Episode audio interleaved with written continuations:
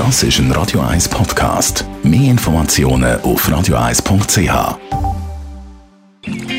Die grünen Minuten auf Radio eins wird Ihnen präsentiert von Energie dreihundertsechzig Grad. Machen Sie es wie immer, aber umweltfreundlicher. Mit den intelligenten Energielösungen von Energie dreihundertsechzig Grad. Der Kinderzoo vom Zirkus Knie braucht den Obersee als Wärmequelle und spart durch die Energielösung pro Jahr gut hunderttausend Liter Heizöl, zweihundertzweiundsiebzig Tonnen C O zwei. Jörg Sieger ist im Auftrag von der Umweltarena. Wie kann ein kalter See ein Gebäude heizen?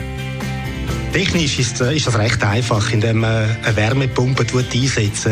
Im Fall des Kinderzoo wird am See in einer Tiefe von etwa fünf bis sieben Metern Wasser entnommen.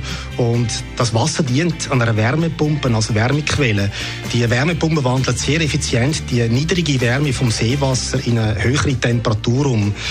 Hat mal das Seewasser die, die Wärmepumpe hinter sich gebracht, fließt einfach leicht kühler, aber immer noch naturbelassen zurück in den See. Wäre es denn möglich, auf die umweltfreundliche Art und Weise eine ganze Stadt zu heizen?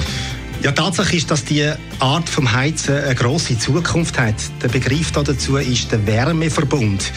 In einem Wärmeverbund heizt eine einzige dezentrale Anlage mehrere Gebäude.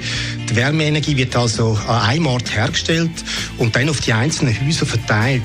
So braucht nicht jedes Haus eine eigene teure Heizanlage.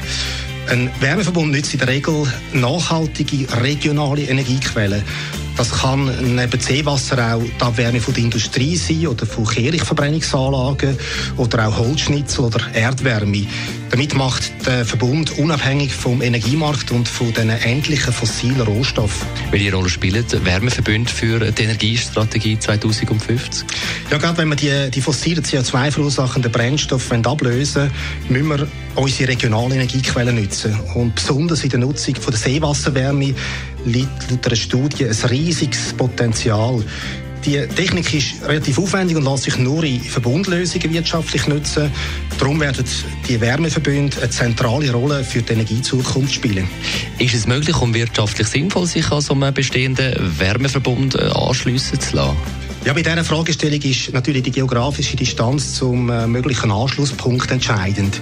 Wenn der nicht allzu weit entfernt ist, kann sich so ein Anschluss durchaus lohnen. Am besten tut man sich direkt beim Betreiber von einem Wärmeverbund informieren. Man kann sich aber auch bei Energie dreihundertsechzig Grad melden und sich beraten lassen. Die grünen Minuten auf Radio eins.